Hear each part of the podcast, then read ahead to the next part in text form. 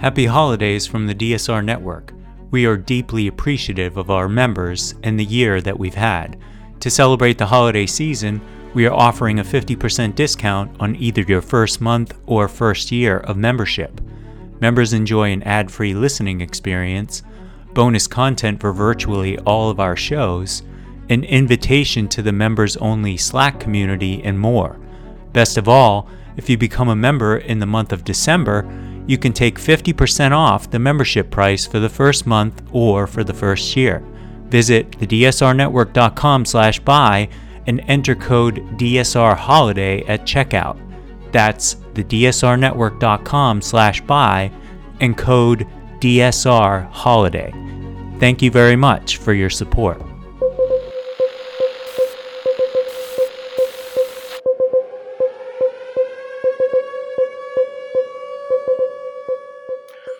Hello and welcome to the DSR Daily, our first DSR Daily for 2024. Happy New Year.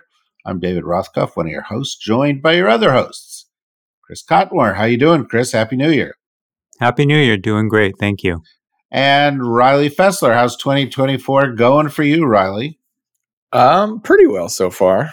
Well, it's early yet. Um, it's obviously a year in which we've all got a lot to uh, look forward to, I guess.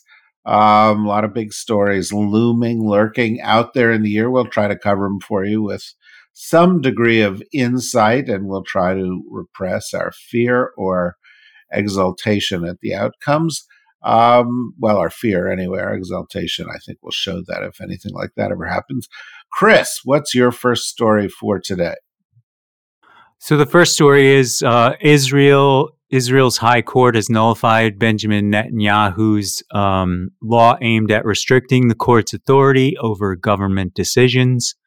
Um, critics of the law uh, said that the government was um, changing the courts to erode minority rights, making it harder to fight official corruption, paved the way for the annexation of the West Bank.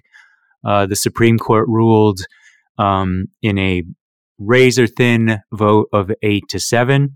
Um, I'm really intrigued by this. Not not of of course uh, the the fact that the law was um, perhaps unconstitutional. I don't know if that's the right term here, um, but the fact that they did it uh, in in light of what's going on uh, in Gaza is frankly impressive. I I I, I couldn't see I mean, we're our Supreme Court is facing a pretty big decision in the weeks, months ahead on uh, President Trump's or former President Trump's uh, ballot um, arguments. So you know, I, I I think this is a really positive step. We'll see what happens, though. Now the country is facing a potential constitutional crisis. Uh, yeah, well, it certainly is facing a constitutional crisis. Uh, Prime Minister Netanyahu responded a little bit like you did, although in a slightly to- different tone, when he said, you know, this is a threat to the country at a time of war. They shouldn't have done it. Apparently, behind the scenes, the uh, Netanyahu team was trying to get the court to suppress the decision until after uh, the war. Um, there were, you know, more demonstrations for the removal of Netanyahu and his cabinet came out and responded to this whole thing with statements like, um, you know, this is, you know, an overreach by the court. The court shouldn't have this kind of power, um, uh, and so forth. So it does set the stage for constitutional crisis if Netanyahu and company seek in some way or another to ignore or overturn the court. Should be noted the decision was eight to seven, so it was a close decision. Um, and uh, uh, so uh, we'll see how um, that evolves over time. Having said that, I think you're right.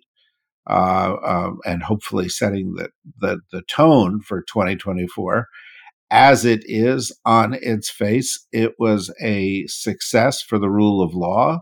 Uh, it was pushback to an effort to minimize or, or weaken democracy in uh, Israel. Uh, and we in the United States ought to hope for both such things and that kind of courage from high courts across our country as well. Uh, and so, in some uh, not so small way it was a, a, kind of a good way to start the year off. Uh, not so good way to start the year off is uh, Riley's first story, I think. Yeah, a 7.6 magnitude earthquake hit Western Japan, uh, prompting tsunami warnings and leading to at least 48 deaths so far and numerous injuries. Uh, because of the quake, they had their most severe category of tsunami warnings since the 2011 triple disaster, which was the earthquake followed by the tsunami and the nuclear power plant meltdown. Uh, and that disaster claimed 18,000 lives. Uh, this one is the largest recorded in the Noto Peninsula since 1885, uh, causing extensive destruction in the province and surrounding prefectures. They've warned of possible aftershocks, um, which could be all the way up to magnitude seven in the coming days. So this is clearly not over. I mean, that's nearly as intense as the initial quake. Um, so yeah, I mean, just sad to see. Japan obviously is especially um, subject to these earthquakes, just given its location um, on along fault fault lines. Um, but nonetheless, sad to see, and hopefully the coming quakes are not as severe as they're expecting. Yeah, um, uh, it was definitely a, a, a scary way to uh, start off the year in Japan, and I did see some of the pictures of some of the tsunamis and some of the damage. And overnight, uh, it became clear that there was much more damage than people initially had thought uh, as they uh, uh, entered into the morning in Japan, and they could see it, and there were some big fires. And um, you know, having said that, this is a country that is extremely experienced, as you indicated, with earthquakes. Um, uh, it is a country with an extremely well developed uh, uh, response system for these, as, a, as well as a healthcare system. Um, and uh, uh, so, uh, you know, the the consequences of the quake, however grave, are are limited by the fact that Japan is well prepared and and financially able to be prepared uh, when quakes happen in smaller countries of this scale. Uh, usually, the damage is much much greater. By smaller, I mean less affluent countries. Um, Chris. So while we were all, um, you know, enjoying time with our families over the holidays, Israel continued to pound Gaza, where uh, 22,000 plus Palestinians have died in the war. And over the weekend, David, you wrote a piece that I was kind of struck by. Um, I just want to quote this the beginning, which was apparently killing 20,000 Palestinians, wounding another 50,000, displacing 2 million people, and having a ruling coalition that includes senior officials who actively support ethnic cleansing is not far enough to result in America diminishing or suspending its support for Israel's government I saw that you tweeted this. Um, I saw the article, and I also saw that your tweet said something along the lines of uh, you expected to lose friends over the piece. But I, I, I wanted you to comment on it. Um, say it seems like enough is enough. Well, it, I mean, it is, and uh, I, you know, it's. It, I've been indicating this kind of a sense for for a long time now, in different pieces that I've written and here. Um, but you know, I, I, I think we have reached beyond the point that enough is enough. I think the damage has been so great uh, that, from the point of view of the United States, you have to ask: Is this in the United States' interest to carry on supporting Israel in the way that we have?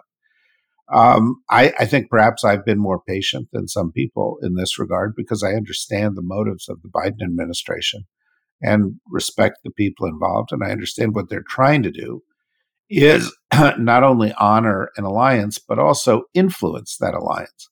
Uh, but the question is, is it working? Are we influencing that alliance? We have said enable humanitarian aid. We have said uh, find ways to reduce the deaths to civilians. We have said you cannot uh, you know, take over Gaza once it's gone. We have said ethnic cleansing is uh, absolutely, you know, uh, uh, unspeakable and and should not be discussed by senior officials.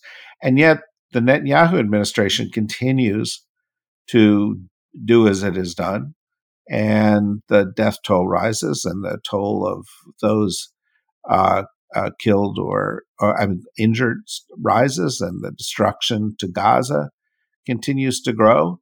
Um, and as I've said before, on point after point, we have this resistance from the Israeli administration. And so, even though I believe that people in the administration are trying, U.S. administration are trying to push things in the right direction, uh, I think it's time that everybody asks and say, well, if that's not working, what do we do? And if the Israelis are not getting the message, what do we do?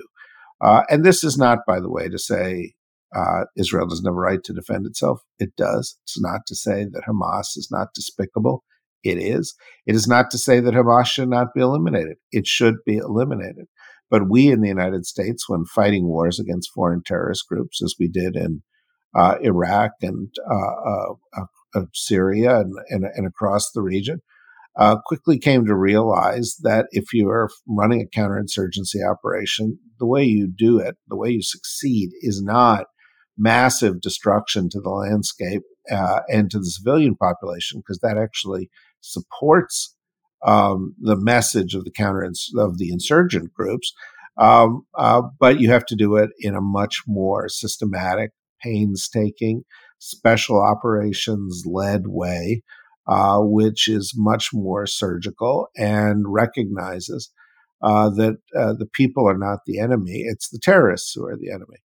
And, uh, you know, the Israelis have resisted this. I do understand, particularly since I got some responses to this writing, not from senior administration officials, but from people close to them, that there is a kind of a sense that uh, the Israeli uh, uh, operation may be changed in scope um, by the end of this month. And there was an early sign yesterday that the Israelis uh, are withdrawing, although we do not know for how long or for what purpose, several thousand troops from Gaza. And so that may be an encouraging sign.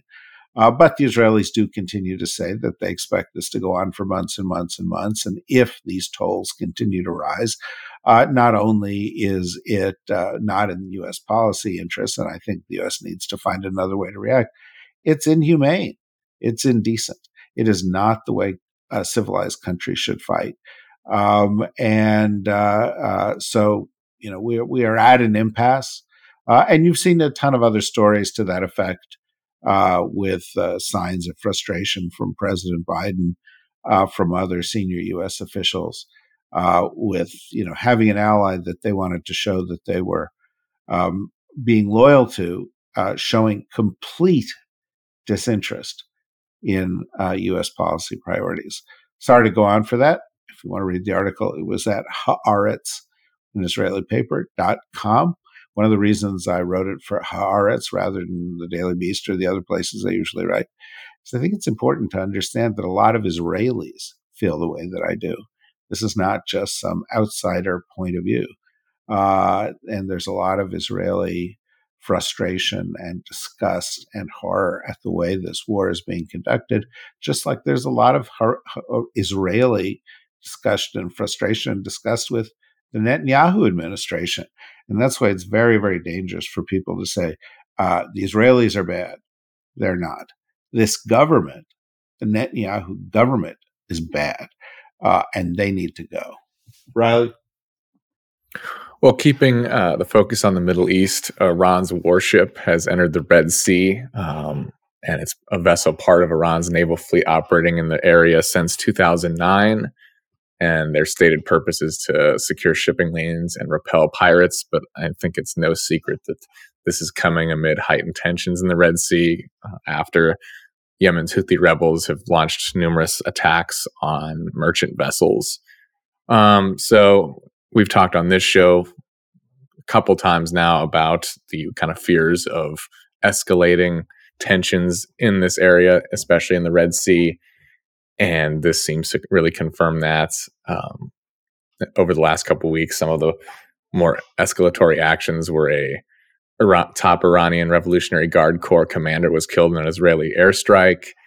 Uh, the U.S. Navy struck Houthi rebels attempting to board a cargo ship, and the UK has expressed readiness for direct action against the Houthis uh, to protect freedom of navigation. So, certainly a lot to kind of keep an eye on.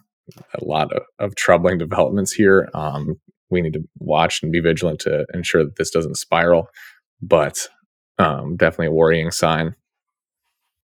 Uh, yeah, it's definitely a worrying sign. The Iranians have thus far, in a number of ways, uh, uh, sought to sort of keep the lid on this. Of course, they supported um, uh, Hamas uh, and continue to. They supported the Houthis, who have been firing projectiles at, at, at con- uh, merchant ships, and they continue to. They have supported Hezbollah, and they continue to. So they're certainly involved.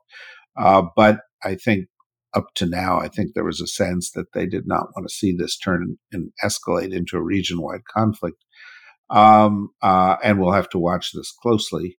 Uh, they have also been uh on a track that uh, began before October 7th, um, uh, enriching uranium there, which will get them closer and closer to being able to create a nuclear weapon.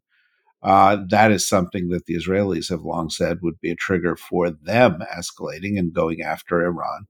Uh, and uh, particularly going back to the last story, if the United States is putting more pressure on the Netanyahu administration, and the Netanyahu administration is reading the handwriting on the wall regarding how the courts are viewing uh, the, uh, the, the, the government's efforts to deal with the courts, and uh, this also raises the sense of awareness within the office of the prime minister and within the prime minister himself that his um, uh, legal cases for corruption may go the other way sometime soon, uh, then there's a, a, number of incentives for Netanyahu to escalate, uh, to raise the stakes, to continue the war outside of the borders uh, of Israel and Gaza, and thus uh, perhaps create a distraction that could keep him in office. All these things suggest that you know, as we watch this conflict, one of the things we have to watch most closely in the months ahead is the the risk of it escalating into something much more uh, widespread regionally. And again, the United States, Europeans, Chinese, uh, Russians, uh, and who are not playing constructive role at the moment, and any other country uh, that has any influence over the region uh, will need to uh, act to avoid this turning into the kind of regional conflict, which could also have extremely broad repercussions for the rest of the world.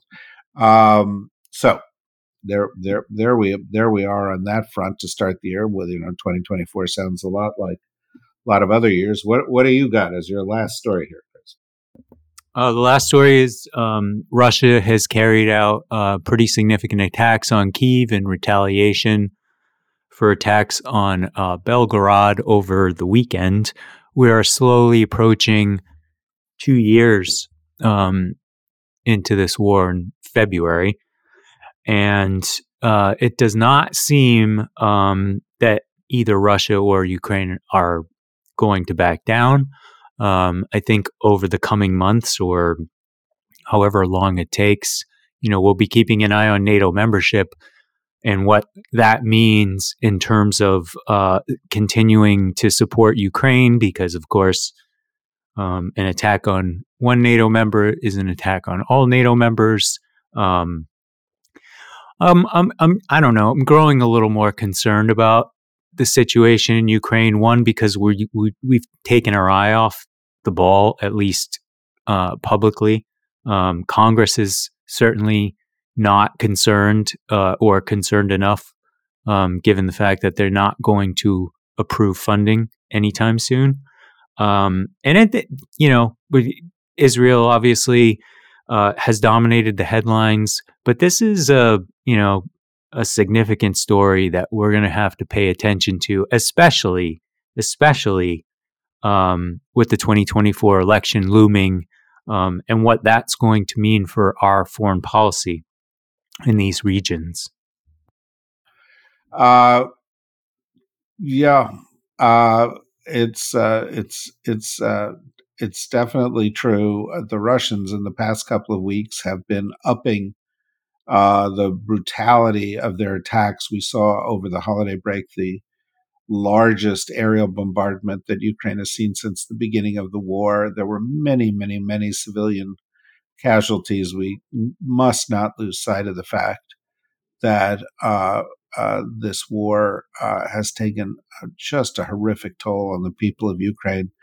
Um, this is not a two sided affair. Uh, this is an affair caused by Russian aggression, Russian disregard for international law, Russian disregard for the laws of war, uh, Russian inhumanity to their neighbors. Uh, and the one thing that's been containing that has been the support of the West for Ukraine uh, and the sense uh, in Russia that that support was going to go on. Uh, uh, over the course of the past several weeks, we have seen the Republican Party in the United States essentially come out and say, "No, we're gonna we're gonna make that harder and harder." Uh, and uh, we have not even seen the the kind of basic uh, extension of support for Ukraine that was supported requested by the administration approved yet. over the next two or three weeks, that is going to be one of the biggest stories everybody is keeping on top of. Because if the United States does not approve it, uh, the message to Russia and to the people of Ukraine and to our allies in Europe would be absolutely devastating. It would be one of the most irresponsible acts uh, undermining our national security interests ever uh, uh undertaken by the United States Congress. Even if they do approve it, if, as they approve it, there are all sorts of caveats and other signs to the Russians that, you know, if the Republicans win later this year, uh, it's going to be free sailing for Russia or easier sailing for Russia. Um, that would be uh, disastrous, but it would also be shameful for the United States. Uh, Riley, last story. Yeah, so uh, kind of some shocking news out of South Korea. Um, the Democratic Party leader Lee Jae-myung was stabbed in the neck uh, during a visit to a new airport in Busan. Uh, he was stabbed by a man who was posing as a supporter, um, who attacked him with a what I saw was a sashimi knife. Um, the attacker was overwhelmed by the crowd and apprehended by police, but they still don't know what his motive was it is a pretty contentious and divisive election season as they're heading into elections. Lee is a former presidential candidate who lost the 2022 election by a pretty slim margin. Um, but now uh, there have been investigations into his business dealings, which have only heightened this tension. But it's shocking given that attacks on political figures are pretty rare in South Korea. This is by no means a kind of normal occurrence. Um, so really highlights the tension uh, heading into this election and really curious to see who this person was and what their motive was and if they're even able to find out. Uh, yeah, uh, very disturbing story. Obviously, as any such uh, an, an, attempt at violence is. Uh, I would say two things uh, to um, uh, our listeners. One is there are scores of elections scheduled for 2024. Um, and as we look at 2024, we we we need to recognize this is a year that's a potential uh, turning point politically for the entire planet. And it's not just the United States. Uh, you know, we have a major um, uh, elections in I think 73 countries. Um, uh, you have mentioned one. Uh, you know, some elections are frauds, like the upcoming election in Russia. Most of them are not. Uh, and so we're going to have to uh, keep an eye on it. We should also recognize that uh, tensions in places uh, like South Korea have consequences uh, to national security, our national security, the security of our allies in the region. Uh, and you've heard a lot of rough talk from Kim Jong un and the North Koreans over the course of the past couple of days, once again. Uh, and, uh, you know, they would undoubtedly seize upon tension and instability uh, if they had the opportunity. So, you know, again, here we are at the beginning of 2024, and what's the punchline? The wars of the past continue. The threats that we were worried about last year have carried over into this year. Uh, and uh, the people in a lot of countries around the world are going to have a big voice in all of this. It's not something uh, remote and uh, left to uh, oligarchs and the few to work out, uh, as is the case here in the United States. This is an election year, and um, uh, you know we're going to be on that uh, obviously extremely closely. It's hard to believe that it's back. It's hard to believe we're back where we thought we would never be again with Donald Trump as the most likely Republican candidate. Uh, but between the elections and the trials and the other things coming up here, you know the rest of the world is going to be watching the U.S. in 2024 as attentively as we watch um, uh, uh, the rest of the world here. And uh, we'll cover both sides of it each and every day here at the Daily. Uh, uh, and on our other podcasts, which resume production today uh, and we'll cover these issues from expert perspectives as we always do. So we uh, we welcome you back to the new year. We will try to be there at your side, providing something uh, useful each and every day. And uh, we hope you will join us. Until then, thank you, Chris. Thank you, Riley. And thank you, everybody, for listening.